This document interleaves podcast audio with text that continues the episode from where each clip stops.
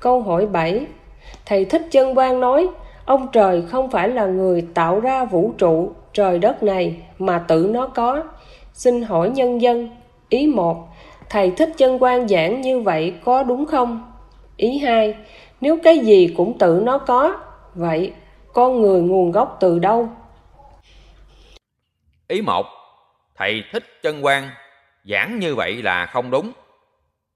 Ý 2, trên đời này, không gì tự có được, mà là do duyên hợp mới có. Con người, nguồn gốc từ ba phần. Một là tánh phật từ phật giới vào mượn thân và tánh người. Hai là tinh cha nõn mẹ, cuốn hút nhau, lớn dần thành thân người.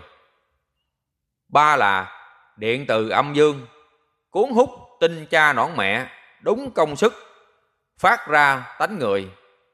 Có 16 thứ tánh nhỏ, gọi chung là tánh người.